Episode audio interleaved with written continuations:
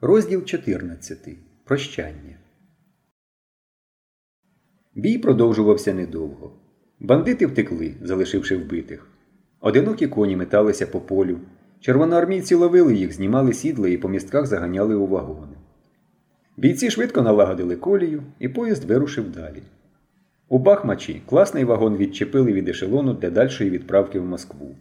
А ешелон сьогодні повинен був іти на фронт. Перед відходом ешелону Поливой покликав Мишка. Вони сіли в тіні пакгаузу, Мешко на землі, Поливой на порожньому ящику. Вони сиділи мовчки. Кожний думав про своє, а можливо, вони думали про одне і те саме. Потім Поливой підвів голову, посміхнувся до Мешка і промовив Ну, Михайле Григоровичу, що скажеш на прощання? Мешко нічого не відповідав, тільки ховав очі. Так, сказав Поливой. Прийшла пора розставатися нам Мишко. Не знаю, побачимось ми чи ні. Так ось дивись. Він витяг кортик і тримав його на лівій долоні. Кортик був все такий самий з поборілою рукояткою і бронзовою змійкою. Продовжуючи тримати кортик у лівій руці, поливой правою повернув рукоятку в той бік, куди дивилася голова змії. Рукоятка поверталася по спіралі зміїного тіла і викрутилася зовсім. Поливой відділив від рукоятки змійку і витяг стержень. Він являв собою згорнуту в трубку тоненьку металеву пластинку, поцяцьковану незрозумілими значками, крапками, рисочками, кружечками. Знаєш, що це таке? запитав Поливой. Шифр? невпевнено промовив Мишко і запитливо подивився на Поливого. Правильно, підтвердив Поливой, шифр. Тільки ключ від цього шифра в піхвах, а піхви в Нікітського. Зрозумів тепер, для чого йому потрібний кортик? Мишко стверджуючи, кивнув головою. Поливой вставив на місце пластинку, закрутив рукоятку і сказав Людину через цей кортик вбили. Виходить, і таємниця в ньому якась є. Думав я відкрити цю таємницю, та час не той. Він зітхнув. І тягати його з собою більше не можна. Ніхто своєї долі не знає, тим більше війна. Так ось бери.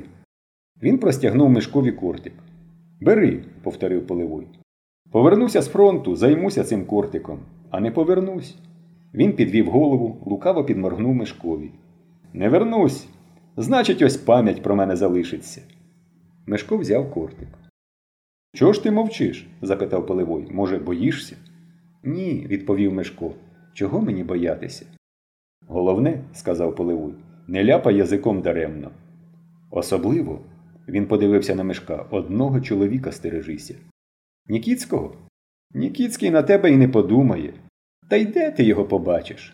Є ще один чоловік. Не знайшов я його тут. Але він теж ревський. Можливо, якийсь випадок вас і зіткне, так що його й остерігайся. Хто ж це? Половой знову подивився на мишка. Ось цієї людини стережися і вигляду не подавай. Прізвище його Філін. Філін? задумливо повторив Мишко.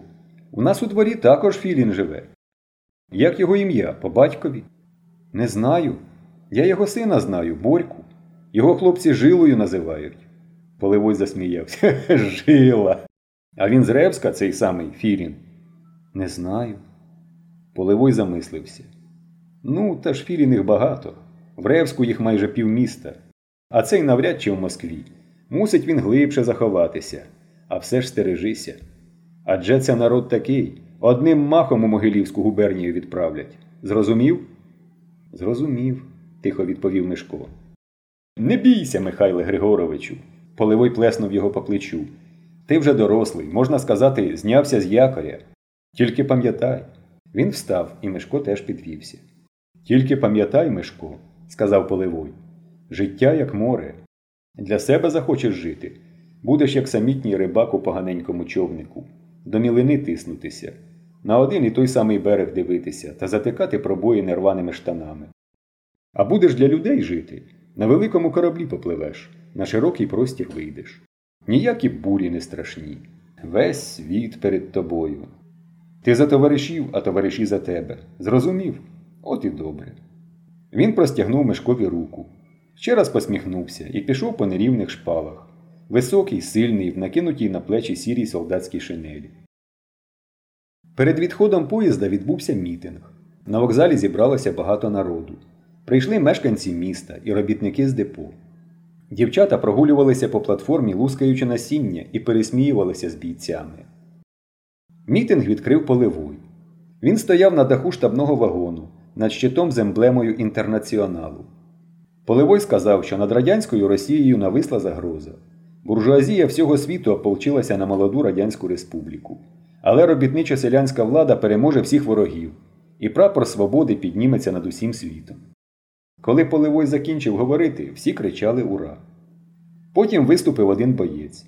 Він сказав, що в армії багато чого не вистачає, але вона армія сильна своїм непереможним духом, своєю вірою у справедливу справу. Йому також плескали, кричали Ура! І Мешко з Генкою, сидячи на даху штабного вагону, також шалено плескали в долоні і кричали Ура голосніше за всіх. Потім ешелон відійшов від станції. Біля широко відкритих дверей теплушок зібрались червоноармійці.